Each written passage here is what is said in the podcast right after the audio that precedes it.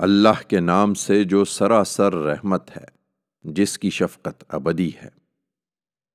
تین اور زیتون کے پہاڑ گواہی دیتے ہیں، اور تور سینین، اور تمہارا یہ شہر امین بھی، کہ انسان کو ہم نے ان مقامات پر پیدا کیا تو اس وقت وہ بہترین ساخت پر تھا۔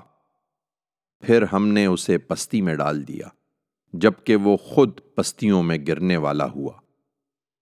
رہے وہ جو ایمان پر قائم رہے اور انہوں نے نیک عمل کیے، تو ان کے لیے ایسا اجر ہے جو کبھی ختم نہ ہوگا۔ سو، اے پیغمبر، اس کے بعد کیا چیز ہے جو روز جزا کے بارے میں تمہیں جھٹلاتی ہے؟ ان سے پوچھو، کیا اللہ سب فیصلہ کرنے والوں سے بہتر فیصلہ کرنے والا نہیں ہے؟